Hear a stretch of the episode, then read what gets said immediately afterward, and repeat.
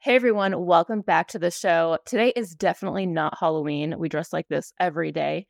Moving on with the rest of the show, though, we have some exciting topics like what would we use if we didn't have a firearm and uh, prepping for every budget, along with a bunch of other great topics.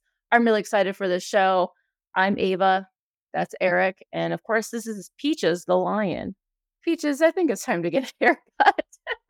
you know, that's a dog? I would have swore it was just a baby lion that you were holding. No. That's what I. So here's a little fun fact: is I actually shave my peach, um, but when I don't, this is what it looks like. oh my gosh!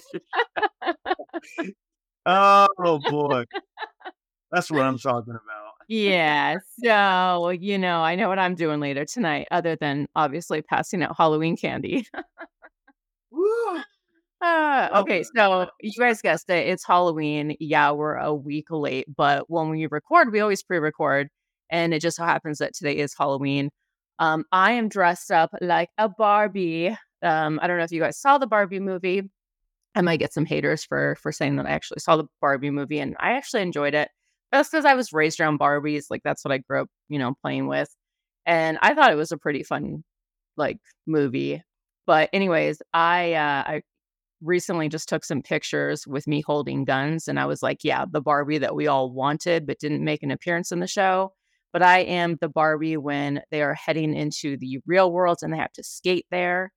And Eric, you are, I'm guessing you're going to play some music for us later.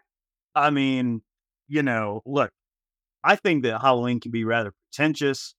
You know, if I'm really yeah. being honest, people always want to be something they're not, you know, but look, I, I, I can, I can, I can, I can be a mariachi. Sure, I, will take a crack at it anyway. you know, I love I, it. I actually bought this costume for a video that I was going to do not too long ago. Um, I'm, I'm still going to make the video, but you know, uh, Savior Equipment makes those guitar cases. Oh yeah, uh, that have you know that they're actually gun cases, but they're shaped like a guitar case. I was going to do a silly little you know thing. I, am still going to make that video. Now, admittedly, when I bought this costume, it was way too tiny for me, and I've lost some weight, so I was able to fit back in it. So at least that's See? good, right? yeah, absolutely. Another perk of losing weight. All oh, oh, yeah. so uh, starting off with the show, it's time to do some mail call. I recently lost my magazine sponsor um, which is really interesting. I've never had somebody just be like, okay, well, you know, like mid contract, quit on me and then unfollow me on Instagram. But uh, luckily, you know, I have some other, you know, friends in the area and uh, Amend2 Mags. They came in and they sent me a bunch of magazines. So let me show you. Oh, well, First of all, so they heard that I was dressing up as Barbie, so they gave me a pink mag, you know, to go with my AR. No, I'm kidding. Actually, they gave me this a while back. Um, this one's one of my favorite. It has sprinkles mm. on it. And then I literally just opened this box. Um, and oh, cool. So it's a clear one, translucent, and it has uh, sprinkles on it. And Looks like a few more translucent mags. More translucent. More translucent. Again, I I feel like you can never have too many magazines. This one is not translucent. This one is black.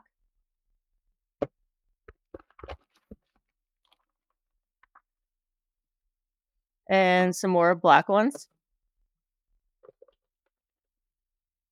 And this one is also black. And then there's, I mean, it's like the never. Who would have thought all that would have fit in this little tiny box? but um, the, the, one had sprinkles on it, like a donut. Yeah, yes. It's well, now I got a pink one. So this is the pink one, but it oh. looks like they also included this one, which is translucent. Let me see if I'll let me take this out of the package. I think that one's my jam. I like that one. I know. It's kind of nice when you can see the creamy oh. center. You know how much is in the in the middle still. Right. And how much yeah. I know. So I love I love the translucent mags. Um, I also really like this, the the base plate, which is white. Like it just kind of, I don't know, gives it a nice little look. So yeah, I'm really excited to be trying these out and um amend to a uh they, you know, thanks for thanks for hooking it up. So I really appreciate that. Um, Peaches is excited for it as well. So yeah, I think we're all set. Um, Eric, what did you get? I got in some triggers from Ballistic Engineering. Uh, these are a really nice drop in AR trigger. Hopefully, you can see there's not too much glare or whatever. Uh, this particular one is a flat shoe, a three pound that breaks super clean. Um, this guy used to work for Timney and went off to start his own his own venture. And this is his core model, uh, which is more of a traditional drop in AR trigger. This one breaks at about four and a half pounds, so a, a nice clean uh, break. We are going to be doing a video on these triggers. So uh, that was one of the most recent things I got in. Nice. Very. He cool. also makes oh, real quick. He also makes a scar trigger as well. Oh, so nice. Our our drop in um, scar trigger, which this one is probably going to go in my scar heavy, and uh, we'll be doing some work with that as well. So got a scar trigger and a couple of nice AR triggers there uh, from Ballistic Engineering. Very cool. All right, so now it is time to talk about um, let's see here. Uh, we have a would you rather question. Uh, today's question is if you had to be stranded, would you rather be stranded in a forest or a desert? So automatically I'm thinking of like, you know, like Naked and Afraid or, you know, any of those uh, reality TV shows where they drop you off in the middle of nowhere and you don't know if you're going to be in the desert or somewhere super cold or, you know, foresty. Um, but that's a good question because obviously there's pros and cons to each, but I would probably say forest just because yeah. there'd be more stuff to, you know, make shelter with, uh, there'd be stuff to eat. Whereas like you're kind of in the middle of nowhere and it's just like super sandy. But yeah, that's that's what I would go with. Well, thing is, you know, without water, you're you're toast. And um, yeah, you know, depending on the type of desert, I mean, yeah, there there's water that's accessible in a desert terrain, but obviously it's going to be much harder to find. And, you know, that's a big if. Versus yeah. in the woods, I mean, yeah, you may have to deal with potentially some dangerous animals eventually. You know, you may have to worry about bears and things depending on wh- which type of wood you're in. But mm-hmm. I agree. I think you, are going to have infinitely more resources and, and, chances for survival in the woods than you would be uh, out in the middle of a desert somewhere. That's for sure. Yeah. The only thing that comes to mind though is I'm sure that there's so many more bugs in the forest. I have a friend who um, I interviewed actually on my other podcast, Gun Funny, and she was on Naked and Afraid a few episodes. And the I'm trying to think, she went to they dropped her off like somewhere in Colombia or something like that, and she said that she got like eaten alive. And she showed me pictures. I mean, she's like wearing very minimal clothing. This is like after being stranded for I don't know, maybe she made it 19 days or something. Don't quote me on that, but um you couldn't even see like her skin just looked like it was welts. It was a rash, and and it actually wasn't a rash. It looked like a rash, but it was all bug bites. I'm like, I don't think I could last. Like, I get I get bit by a mosquito, and I'm like, okay, I'm done. I want to go inside now. yeah, that's true. You know? That's yeah. true.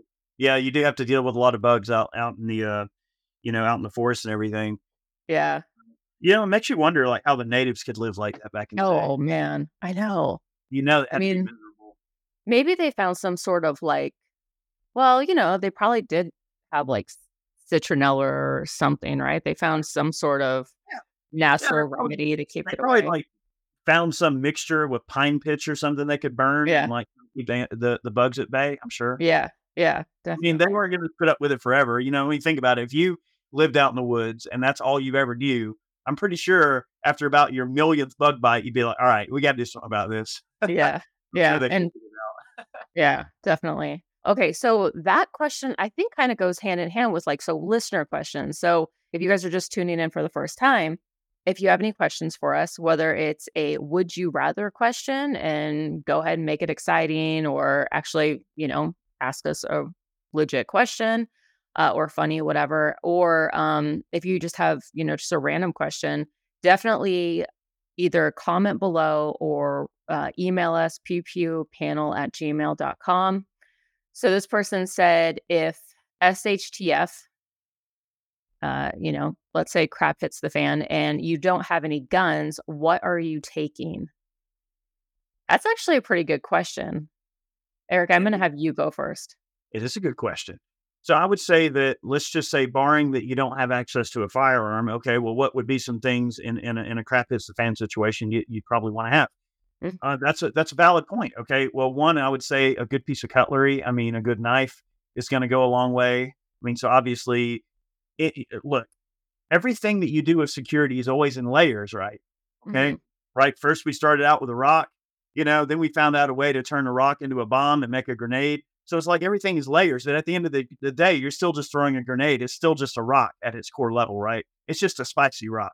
So that's the way you want to think about all this other stuff too. I mean, just because you don't have access to a weapon, all of your other base preps below that that you would have if you had the weapon should be the same. So, like, yeah, Mhm. if I was walking out the door with my rifle, let's say I didn't have my rifle, well, I would still have my three day pack with my machete and my freaking my cutlery and my fire making equipment and my poncho and my you know little bit of food and maybe a couple of days worth of food and some dry socks and you know all of your other baseline preps that you would have in your go bag that would be ready for that moment. You know, if you can't have your rifle or you don't have a weapon, well, I mean, hopefully you'll find one laying around somewhere or or, or, or relieve someone of one if, if if it comes to it, I suppose. But um, you know, you're still responsible for all the other baseline aspects of your survival. So I would say that you basically just remove that layer and move on as as normal as you would. Yeah. Okay, so then I have to ask if you don't have a firearm at home and you hear a noise in the middle of the night, what are you grabbing? Ooh. So what what would I what would I have? Yeah, like what would you grab that you're like, okay, well, I don't have a firearm. Uh, you know, or you're let's say you're staying at somebody else's house and you're like, okay, what am I going to use? And you know, you look around real quick. So I, the reason why I asked this is because when I was younger, I used to hear, you know, I I, I thought that I heard like random noises, and I would always think somebody was in the house when I was alone, and I'm like, what am I gonna do? And stupid me, I would grab the hairspray, thinking I'm gonna spray them in the eyes with hairspray, and then you know that'll hurt, and and then at least then I could just like escape and like leave the house. I mean, not the stupidest idea, but most likely the hairspray is not going to be enough to, you know, to stop them. Well, my view of the whole situation might surprise some people. So even if I have a Benelli M4 shotgun loaded up with Brenneke Black Magic slugs, hmm I'm still going to try to de-escalate and remove myself from the situation if all if, if I can. I mean, de-escalation and verbal judo should always be your number one priority in any type of situation. If Yeah. someone, let's just say the power's out, let's use a, a grid down scenario where the power's out and let's say it's been out for a couple of weeks and let's say the grocery stores have run low, if not completely out of food. And let's just say things are starting to get a little hairy. Like people are starting to kind of snoop around and try to snoop around people's houses and stuff. Mhm. I mean, if someone was just snooping around and you could maybe just avoid the scenario, that'd probably be best, especially if you weren't armed. But even if you are armed, you know, avoidance is probably best. You know, don't cause a ruckus, don't cause a problem, don't start a problem Yeah. you should be ready to finish problems. Now, let's say I didn't have a gun and, and I had to. Let's say someone's kicking in the door, and here we go. It's it's it's fight or flight, and I have to react, and I have to arm myself somehow. I don't have a gun. What Mhm. would I get? I would say a, a good long kitchen knife. Um, you know that I could slip into my into my belt, you know, and have have a knife on me, you know, so like a good backup weapon. Um, you know, maybe a, a long kitchen knife and maybe even a little short guy too. You know, Mhm. you're already at the block, right? Why not grab an extra knife? Because Yeah. two one and one is none. And then I would say some type of a melee uh, weapon, like perhaps uh, you know maybe there's a baseball bat would be probably my my first choice because because boy I tell you I could swing the heck out of one of those and and believe me uh, I'm strong son of a bitch okay uh, like if I swing that thing at you it's gonna it's gonna hurt yeah. a fire poker for the fireplace if it's a good sturdy one you know hmm might not be a bad option you know but I would say some sort of a melee weapon and a piece of cutlery Yeah. um, a few pieces actually. Yeah. If you had enough time, you could actually take the kitchen knife, duct tape it to the baseball bat. Ooh, I like it. And now you've got kind of, you know, if you had a little time to Mad Max it, you Yeah. could, you could improvise a pretty decent weapon with just a little duct tape and, and a bit. Yeah. No, I like that because then you don't have to get close, well, as close to the person, which is, you know, always freaks me out. The thought of, you know, having to stab somebody. Um, So Oh, I like you that. trust me, that's not what you want. You do not ever wanna have to deal with that. No. Everybody No. thinks like they they think of knife fights in movies and stuff, you know, but the truth of the matter is, even if you win a knife fight, you're probably walking away cut. Yeah. You're Oh, yeah, I mean with a with a with a hole in. Well, also just the way that the handle of the knife looks, you know, a lot of times because if you like go to stab somebody, your hands probably, you know, it's not going to like slip in as as easy as it looks. And then, you know, your hand's probably going to go down that blade depending on the handle if it does have some sort of stopper, but typically it's not if you're just getting it from the kitchen. So, you're Right. probably going to walk away bleeding. Um But okay. and that's what Um another person asked, "Do you enjoy cleaning your firearms?" And I will say I used to, like, I used to think it was, like, so relaxing to put on some music, you know, go ahead, clean my guns, but then the more guns that I started accumulating, the more guns that I started bringing to the range. I don't even remember the last time I cleaned my guns, um, and that sounds so bad because I tell my students all the time, like, if you're using a gun for protection, you know, it's one thing to have, like, a gun that you're just like, "Yeah, whatever, I'm I'm testing it, and we're gonna see how many times, like, how many rounds, you know, can go through it before it, like, starts to act up." But, um, for the most part, you know, whatever gun you're using for protection, you should make sure that it's cleaned and well-maintained, and even if it you know, let's say you haven't touched it in a year, which you shouldn't, and it's just, you know, you cleaned it and you put it away and you haven't touched it in a year, lubrication could evaporate, so you might even wanna take it back down, give it a good cleaning. But to be completely honest, I will say that, no, I do not enjoy cleaning my guns. Um I'm not I'm a very clean person. So I also don't even want that all over my house, and obviously I put stuff down before I do it, but it's just like, ugh, if I could just hire somebody, I'd be good. I would do that. I get it. I would say that, you know, in the early days, like, okay, w- when Chad and I would go to the range together and shoot, we always had this ritual. Like, we would take our guns apart down to the smallest piece and clean every little bell and whistle.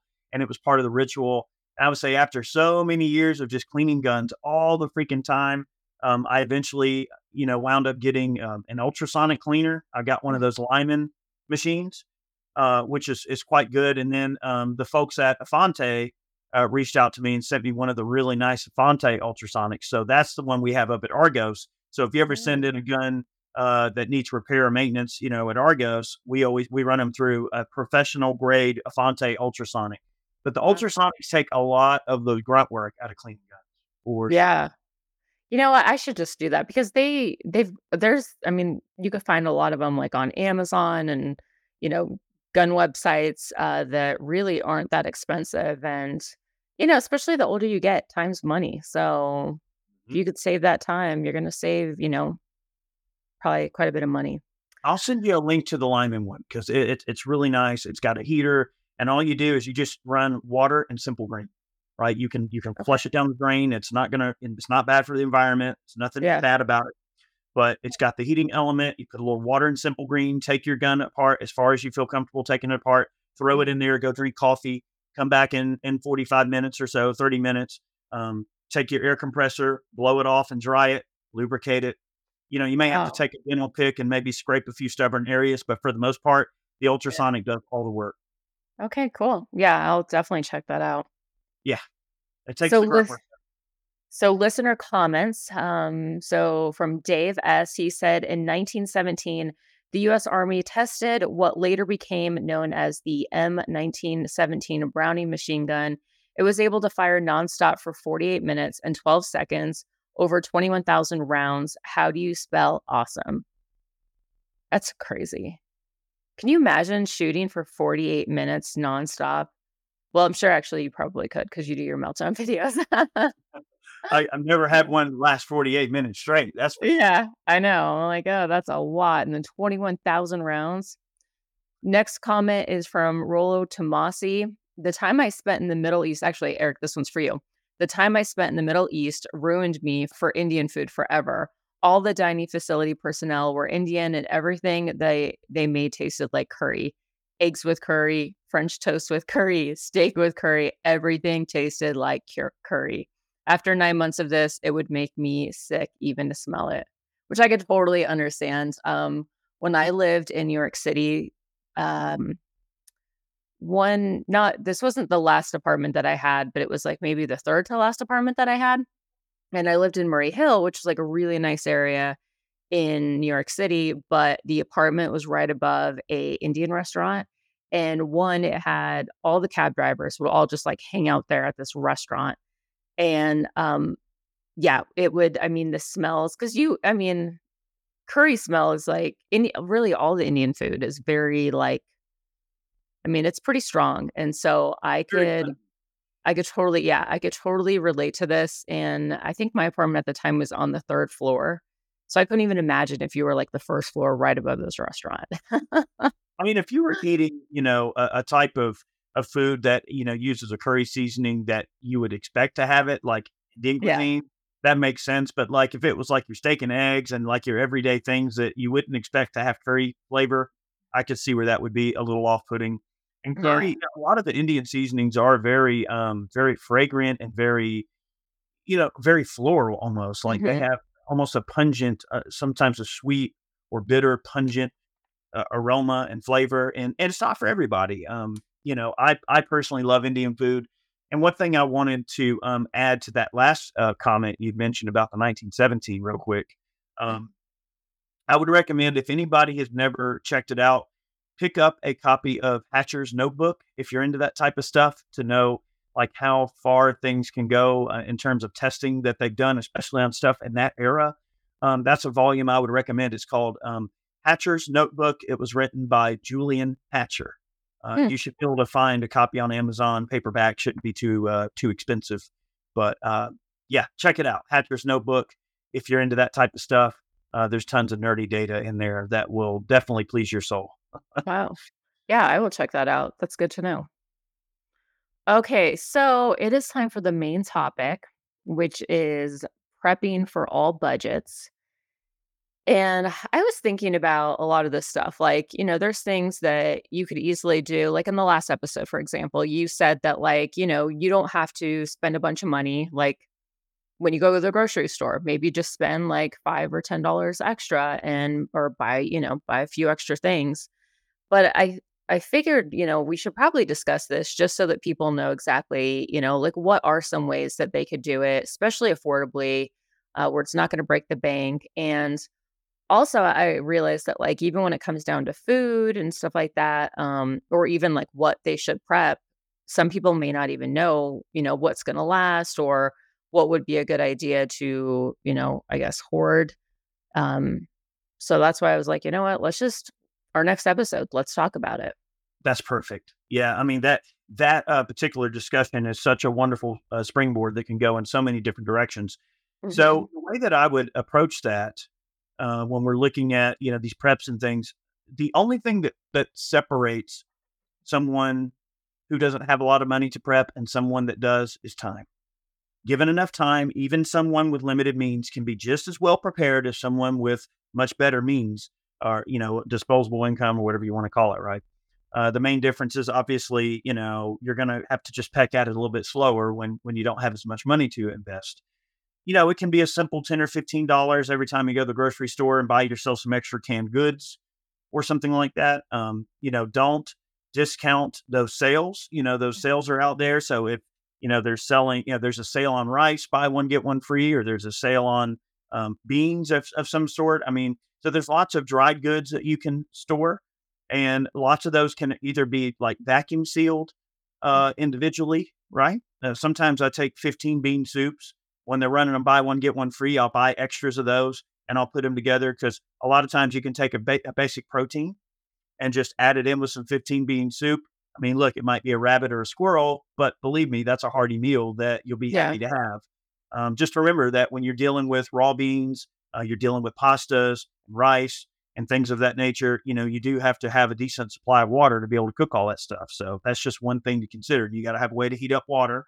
So there are all those considerations. I mean, obviously, on the the higher end of the spectrum, if you have lots of money to spare and you don't and you want to insulate yourself rather quickly, and you you know you're one of those people that's like, okay, you know what, I got a few grand or something I can put back.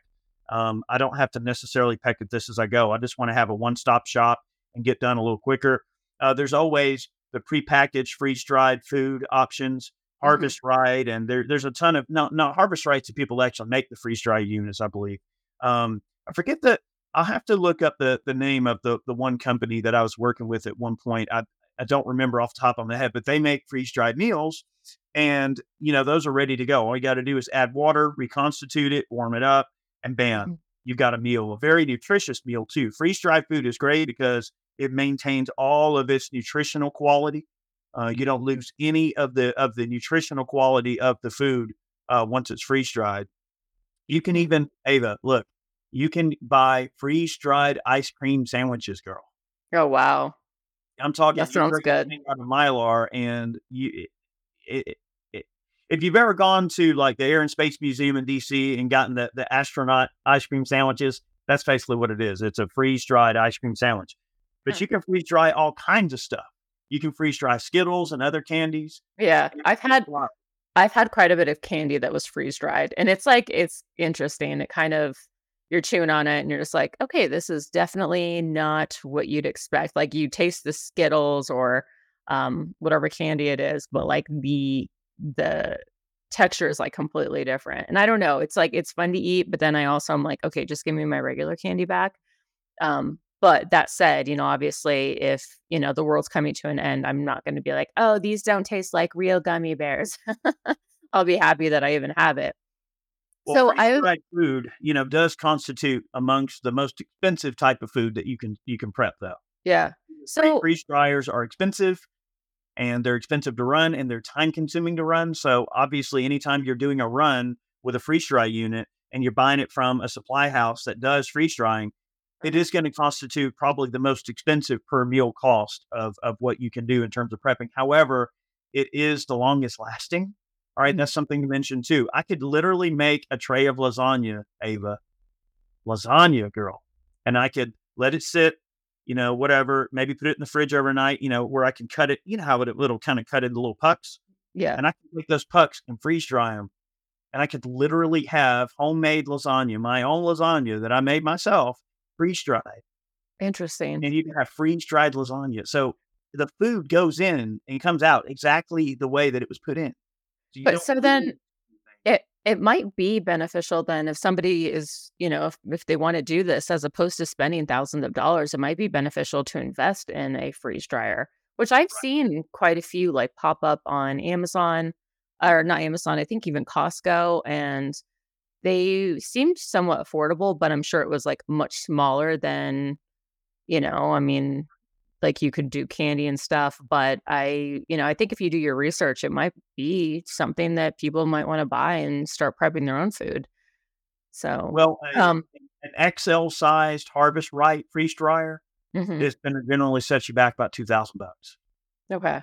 But really, So that's that's not horrible though when you think about what you would spend and how much you're really going to get. You know, if you were to support one of those companies versus you doing it yourself and actually make like knowing that you're going to like the food as opposed to it tasting like an MRI and or Mhm. I'm sorry, an MRE, and um, and it's just kind of like, eh, you know.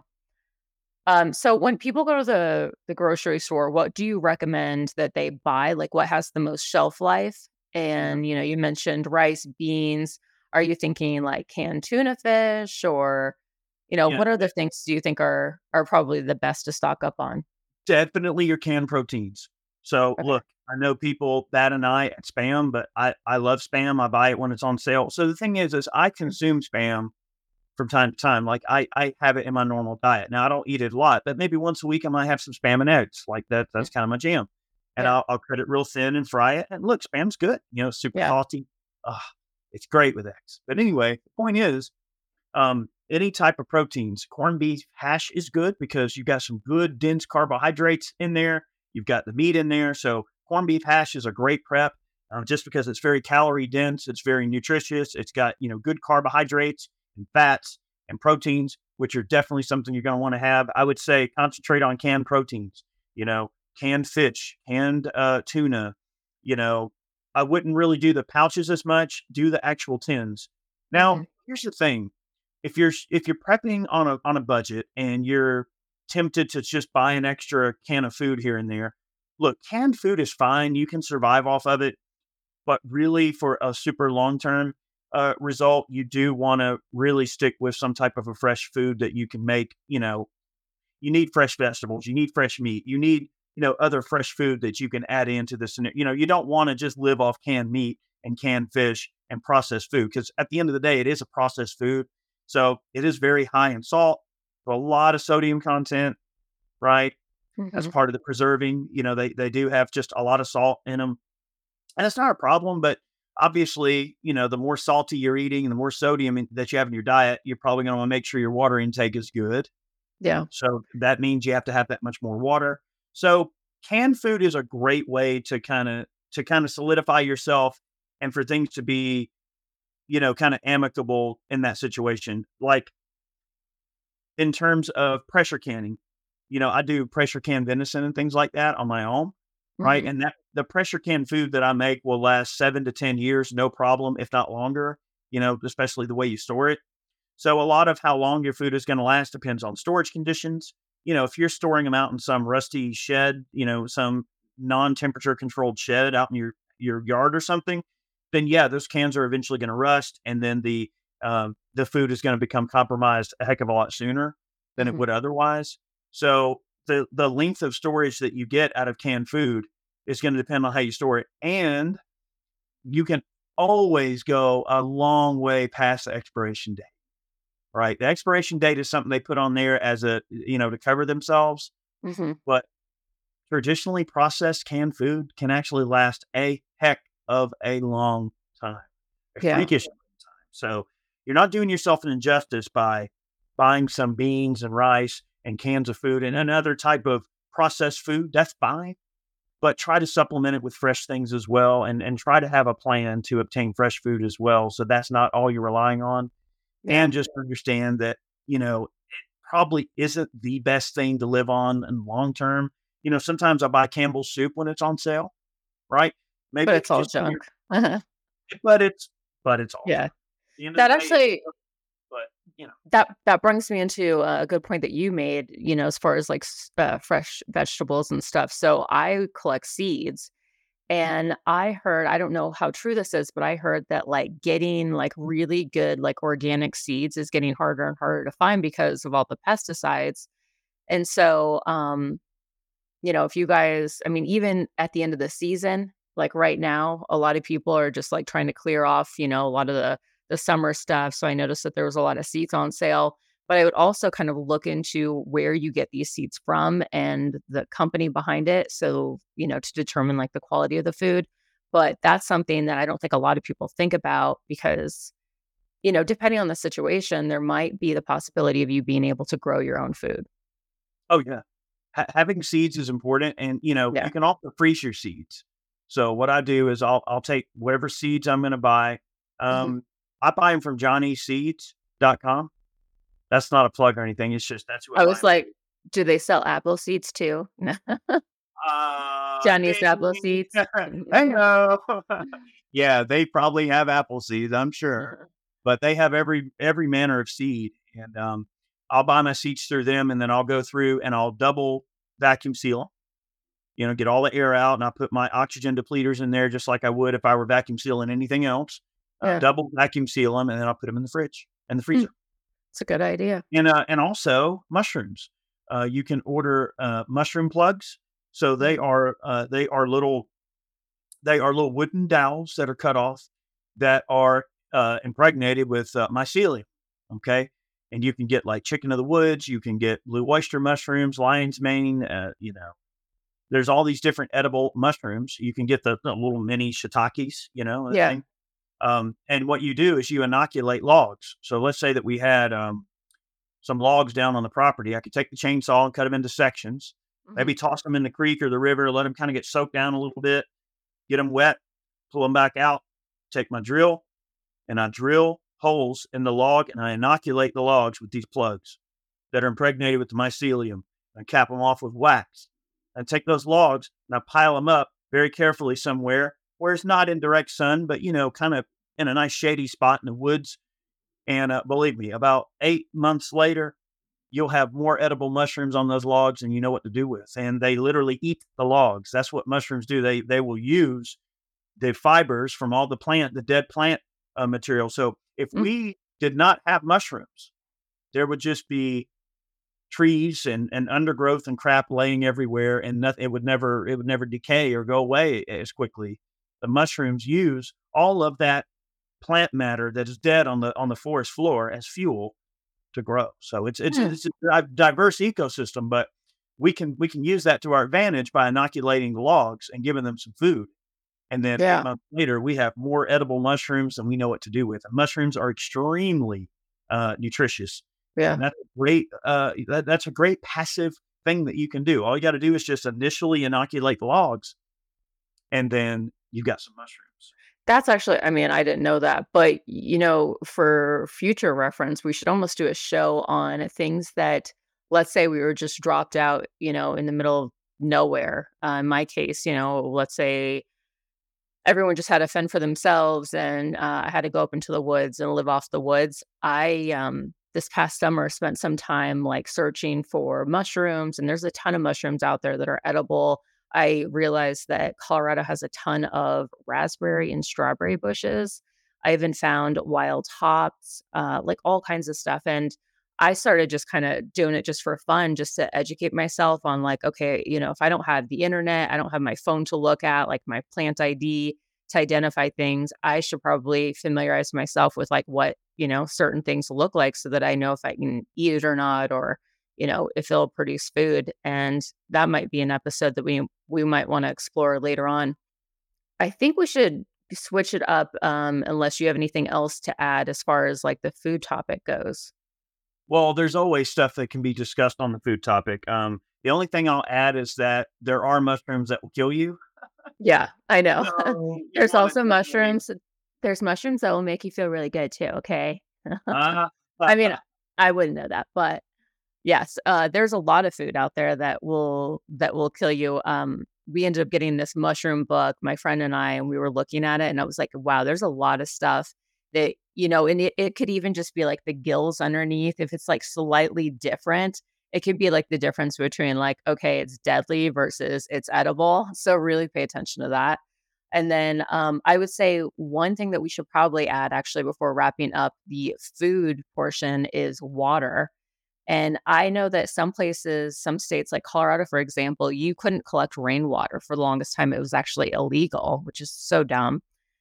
But there's lots of things that you can do in order to collect water. Or, you know, again, it's one of those things you go to Costco or, you know, any grocery store. And when you're there, just buy an extra case of water and just, you know, start putting it in an extra room in your house or your basement or garage or something like that. Um, Um, they also have those those things that um, I can't think of the company name right now, but it purifies the water. So like as you put it in, it purifies it, and then it um, it'll go out, and it's just like this little tiny device. And that might be something that you might want to include even in like your bug out bag, and just in case if you know you're you know Yeah. things happen and you have to leave your house and you have everything in your house. yeah, you've got your LifeStraws and things like that, you know, which Mhm. are great to have in your bug out bag. You can literally, you know, drink out of pretty much any water source you want, and it'll it'll get rid of most of the the bad things in it that are going to, you know, cause you any type of harm. I would always recommend also that people buy. uh, So they make these water bladders that Uh-huh. are made to sit in your tub, and it takes up, you know, the size of your tub. And let's say that you know that maybe something bad is about to happen. Uh, there's a storm about to come through. You can Yeah. fill that bladder up with water right out of the faucet. Now, granted, it, it's just how it comes out, you know, just like it would in your bathtub. Yeah. But that water can be boiled. It can be used for cleaning and cooking and whatever you need. And obviously, you can purify it and drink it if you need to, filter it if you need to. So, um, believe me, a, a bathtub of water might seem like a, a trivial thing, but you know, if if the power's going to be out for a week, uh, you it might be nice to have that. And if you have multiple bathrooms, however many tubs you have, I would just I would have bladders for those tubs, and that's one of the probably cheapest ways that you can have some water on hand. You know, if Mhm. you've got a little bit of of, of of fair notice and you know it's happening, go ahead and fill those bladders up, and then you don't have to worry about it. You got all the water you need. You can take those bladders.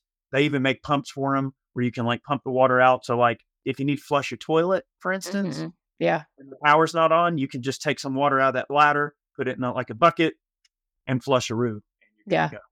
I remember um I was there. I was in New York City for uh, one of the hurricanes, and at the time, I worked for the New York Yankees. And the COO he called a meeting with all the employees, and that was one of the things that he suggested was fill your bathtub up with water just in case. And it actually definitely helped um, most of us. I mean, most of Manhattan and Long Island and Brooklyn and Queens and all that, we were without power and water for quite a while. So yeah, so there you go. Advice. Yeah. In practice, that's definitely one thing you can do. And like, look, of course, the water cases, like you mentioned, yeah, mm-hmm. pick up an extra case of water. Heck yeah. Uh, I mean, yeah. you're obviously going to need water to drink and brush your teeth and things like that. Um, but that that water in the bladder is definitely going to go a long way for cooking and things. Because think about it, when you cook at the house and you're pouring water into, you know, your your your pot or whatever to boil some potatoes or something, you're not using filtered water out of the fridge. You're just pouring it out of the faucet because you know it's going to mm-hmm. boil and, and kill whatever's in it anyway. Yeah. So I think most people, when it comes to cooking, they you know they just use tap water anyway. Yeah. Let's talk about firearms and ammo. And um, I've always thought, yeah, I mean it's great. You know, the more ammo and guns, the better. But I also think, you know, okay, again, there's two situations. There's the one where you're like everyone hunkers down. You're going to be in your home and you know, in that case, it's great that you have all this ammo and guns. And then there's the chance where something happens and you can only take as much as you possibly can hold and you have to leave immediately. And so that's why I've always thought about, you know, what caliber would I want? What caliber is fairly lightweight, you know, but a little bit more compact where I can hold a lot more. Same with the gun. You know, I mean, for anybody out there who's like, yep, 45, it's great. You know, I mean, again, nine millimeter, you're going to hold a lot more rounds in your magazine, nine millimeter, than you would 45. And we could, you know, that's an argument for another day. But for me, I think the more ammo, the better. That's not to say that I'm out here carrying a bunch of 22. I think that has its purpose. But um, I don't know. What would you say for people, I guess for both? Like if you're hunkering down your house and, you know, and you're saving up ammo, which in my opinion, I don't think that you can ever have enough ammo. And worst case scenario, if you're just like, you know what, maybe I do have enough ammo and you start selling it, ammo is one of those things where I think it's going to increase in in value. So, and it's not really it's not going bad as long as it's stored properly. I think you hit the nail on the head. Okay. If you've got your favorite rifle that you love more than anything, say you're a SCAR person, you got a, mm-hmm. you know, 762 by 51 SCAR, a 308 SCAR. Yeah. And yeah, you want to make sure you have some extra battle packs with M80 ball you know, I'm a SCAR guy, so I make sure I keep plenty of ammo for my SCAR. Same thing for 5.56. Um, I mean, I think it's safe to say that 5.56 is the go-to caliber for a lot of people. I mean, for obvious reasons, because ARs are so prevalent and popular. Even if you're not an AR person, chances are, if something bad enough does happen, you're eventually going to stumble across one. So it's probably a good idea to have some ammo for that. I mean, I'd keep as much 5.56 around as you can afford. Um, mm-hmm. 22, see, the nice thing is if I have let's say like a little Ruger Charger pistol. Uh, you know, like I've got one that I that I had an SBR out of uh, or whatever, and it, you know, it's it's a cute little package. It's got the Deep Six chassis with a suppressor, red dot. You know, it's a it's a neat little gun, and I can stuff that thing in a backpack, and it doesn't take up a lot of room or anything like that.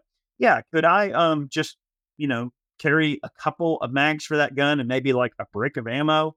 Yeah. Maybe vacuum seal the ammunition and and, mm-hmm. in vacuum seal bags to condense it down. And maybe in 50 round packs. So I'm not having to like, you know, carry around some box that's going to get wet and fall apart in your back, you know? So think about how you're going to carry it, how you're going to store it. You know, maybe vacuum seal 50 round uh, individual packs that you can reload your, you know, if you've got two BX25 mm-hmm. magazines that hold 25 rounds, well, go ahead and vacuum seal 50 rounds and, and a little mylar package or whatever. And that way it keeps it waterproof, it keeps it safe, it keeps it light. It, you can stuff it in the bag and it takes up less room. You could have 500 rounds of 22 ammo and it wouldn't take up a lot of space or, or weight or weigh a lot. Mm-hmm. And you have a lot of shots in your 22, but then also have, you know, a, a loadout of 556 mags, you know, maybe six or eight extra mags and and things like that. So you can quickly get to a point where you carry like way too much yeah, um, I know. You know, it can weigh you down, but it is important to have uh, uh, lots of ammo. And I feel the same way, Ava, about batteries. I, I have an absurd amount of CR123 batteries. I'm talking, I bet I probably have about 500 of those batteries. Huh. You can never have too many. Yeah, that's actually a really good point. and probably I mean, I have some I do I've stocked up on batteries, but probably not as much as I should. And so that's actually a really great point as well because chances are thermals are. Thermals Yeah. are great. Night vision's great, but what happens when the batteries die? You got to be able to, you know, keep your devices going. You know, those devices could save your life. You might want to keep them going. It's just, Yeah. yeah, something to think about. Yeah, absolutely. Um, what are your thoughts on five seven by 28? I like five seven by twenty eight. I think it's a great cartridge. Um, it does have some some good terminal effect and everything. Um, I am partial to the black tip ammo, the armor piercing stuff, which is hard to get and very expensive. Uh, I think the cartridge does have a lot to offer. I know Lehigh makes a really, really screaming five seven round that is that is cooking, and uh, I think even out of a eight, a eight inch barrel, a short barrel like a P ninety, it's definitely you know got some got some steam. And then CMMG has their Dissent line uh, that has a bufferless AR pistol, so you could put a folding stock on that, have a nice short compact setup in five seven with like an eight or ten inch barrel. And believe me, five seven has um, a lot of great effect. Um, my only complaint is the ammo cost. You know, for for what five seven costs to purchase, I, I'd almost just rather have five five six Yeah. and have more power. That's just kind of my thinking. But then again, something like the FN five seven pistol. Now, don't get me wrong, like that pistol with the right ammo, mm, you're gonna have Yeah. bad if you're on the receiving end of that thing. Exactly. Yeah. thing. Another thing that I wanted to ask you about. So, do you stock up on precious metals or do you keep cash, you know, at hand?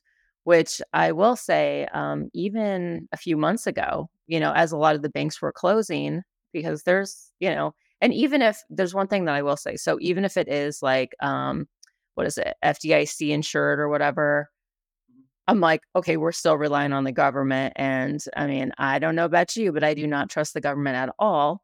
So I always keep cash on me. I do not keep all of my money in the bank. I definitely diversify and I encourage everyone to do so. But when a lot of these banks were closing, I went to my bank and let's say, you know, I asked for, let's say I wanted a thousand dollars out. And they were like, yeah, um, can we ask why? And I'm just like, what do you mean? Can you ask why? Like, you're going to ask me why, you know, why I want to take my money out. And, and I was like, I just, you know, I'm just going to buy something. And they were like, okay. They're like, well, we don't have it all right now. Um, but if you want, you know, you can make an appointment and we'll have more for you. And we could just do it in like smaller increments in the next two weeks.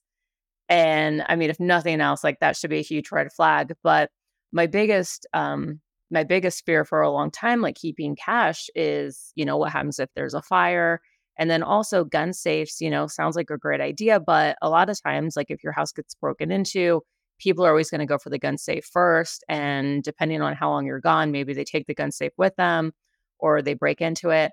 So I found these fireproof bags, these like fireproof, I guess like pouches, and I got them off of Amazon and they last up to like a really high degree. Uh, so if there was a fire, it would still it would still last quite a bit. Um, and so I started putting money in those and then hiding it in certain places. And so that might be something that you know people might. In fact, I wonder if I should. I could look for it. If anybody wants to know, if they're listening to the show and they're like, "Oh, hey, if you could post a link or the name of that bag, just let me know and I'll post it at the bottom of this video." But somebody told me they gave me that advice and I was like, that's actually a really great idea. And so that's what I did.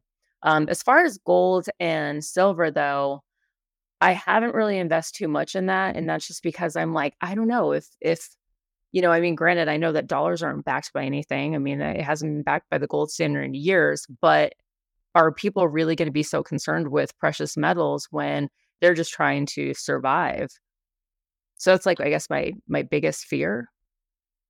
I, I think that, you know, that's completely correct. I mean, you can't eat a piece of gold. You can't eat a piece yeah. of gold. And I think that when people get down to that baseline survival and and if things were to get that bad, Yeah. the concept that we have in our in our heads of money and what money is, what currency is, Mhm. what is currency and what isn't, are going to be two very different things between reality and what we think currency really is. Yeah. And, in these disaster situations, currency is going to be courage, currency is going to be a well stocked pantry. Mhm. You know, uh, currency is going to be knowledge and expertise, and you know, people that know a trade and people that have you know guns and ammo and food and water and and people that have have prepared. Because Yeah. when we think about our society so much in terms of the haves and the have-nots, you know, people are so quick to say, you know, well, I, I, I live within my means, I work as hard as I can, but I live paycheck to paycheck. And look, I get it.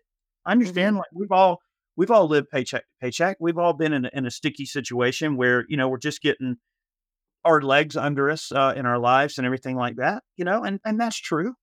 Mhm. Um, however, when you have a disaster situation, something really terrible, it brings out the best in humanity and it also brings out a the worst. So these people that are living paycheck to paycheck, what's going to happen when their normal is disrupted in such a way that they don't have any extra food at the house?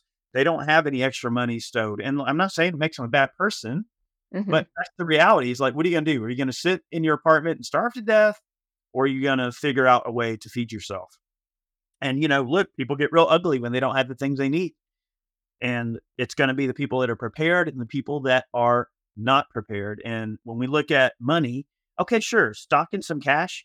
Yeah, someone that is reasonable like you may go, all right, yeah, we realize that things are going to be back to normal in a month or two or whatever, however long. Yeah, Mhm. sure. I'll, I'll, I'll tell you what, I'll sell you this. And, and you can barter and trade maybe with someone who's reasonable. But I think that the, the truth of the matter, especially if you live in a large city, is that people are going to be anything but reasonable. They're, Yeah. they're going to be very desperate. And and look, I'm not saying that these people are evil, malicious people, but desperation does breed some really terrible ideas, and desperation will get you to do some really dumb things. Mhm. Desperation might get you to try to rob somebody, or or get you to, you know, what are you going to do if your kid is starving? Mommy, I'm hungry. Daddy, I'm hungry. What are you going to do? Are you going to say, "Well, I'm sorry, baby, there's no food"? No, you got to find that baby some food. Yeah. And you can't blame people for being people. But at the same time, you know, you ain't gonna let them take your crap either. So Mhm. I don't think of, I don't think all the gold or silver in the world is gonna feed that starving baby. I don't think all the money and cash in the world is gonna matter to someone who's been pushed to the brink of insanity uh, by not being able to provide for their family. And that's the Mhm. reality that we have to understand. I buy baby formula and stock. it. I know. Well, look at 2020. I mean, you I can find baby formula formula anywhere. I I felt so bad for mothers. But here's the thing: in a disaster situation, what if I come Mhm. across someone I can help? Exactly. got a baby and they're starving and and maybe maybe now because I prep that way, maybe I can help that person. Maybe they have something they can do for me. Maybe maybe I, they can Mhm. help me somehow.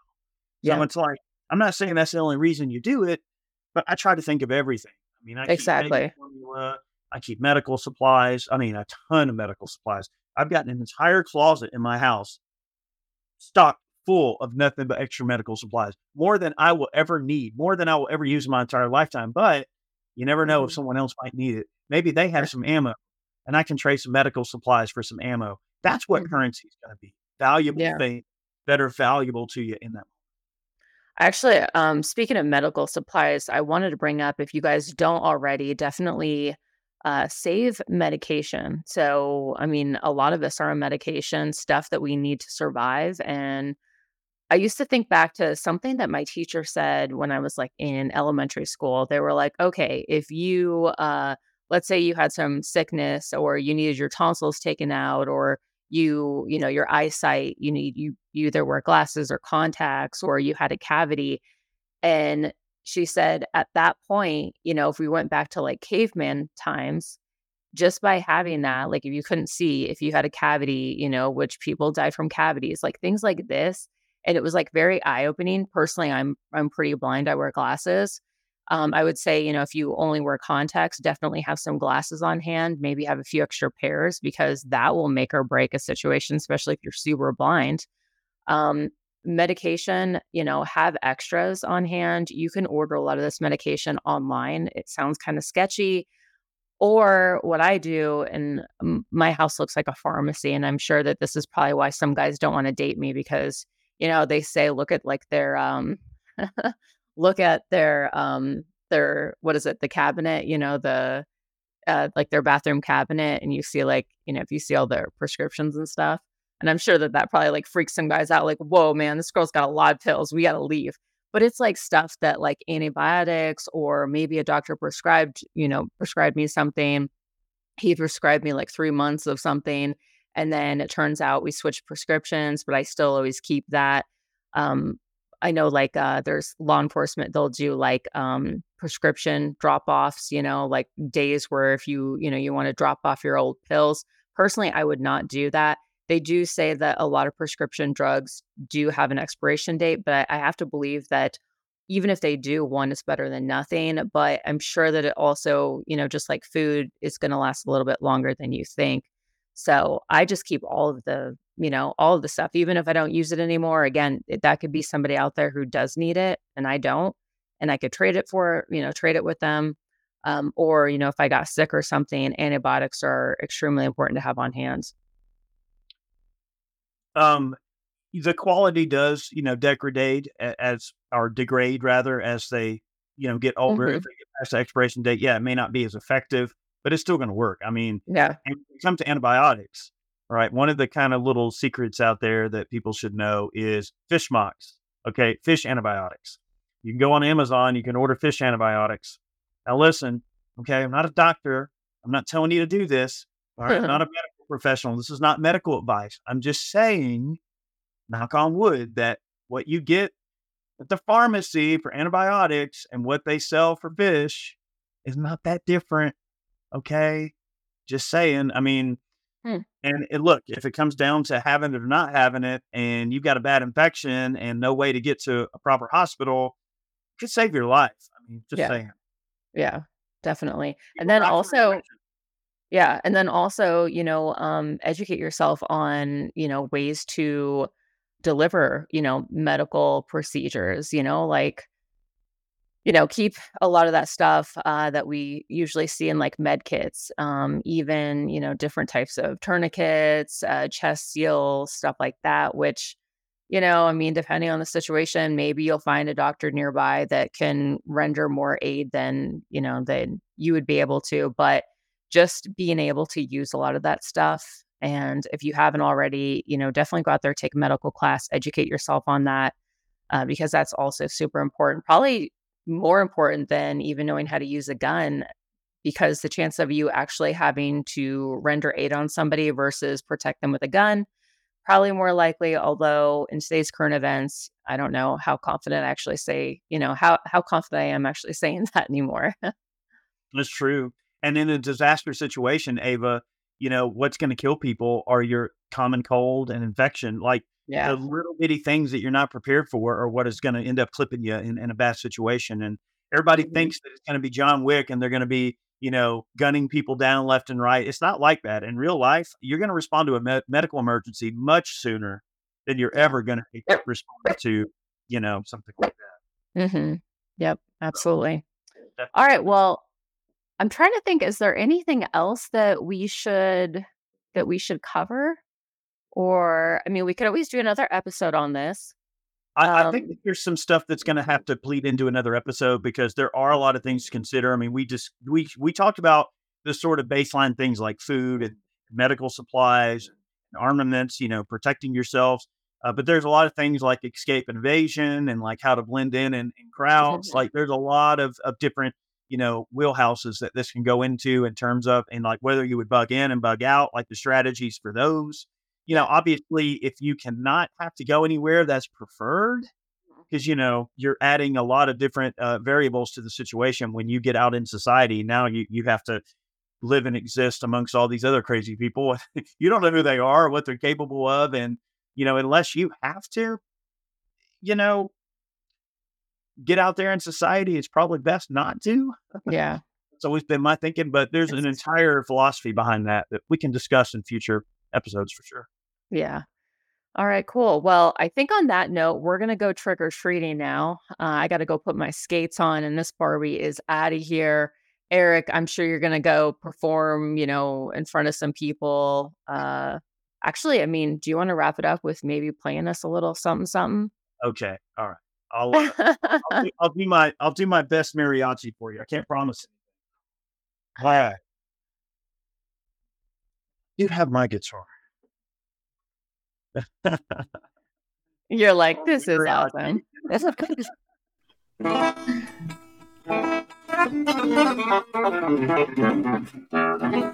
I'm so sloppy.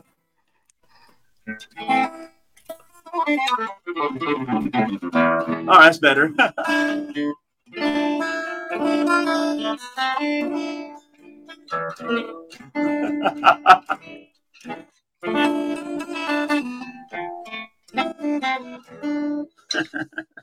My rip ripping crazy Spanish.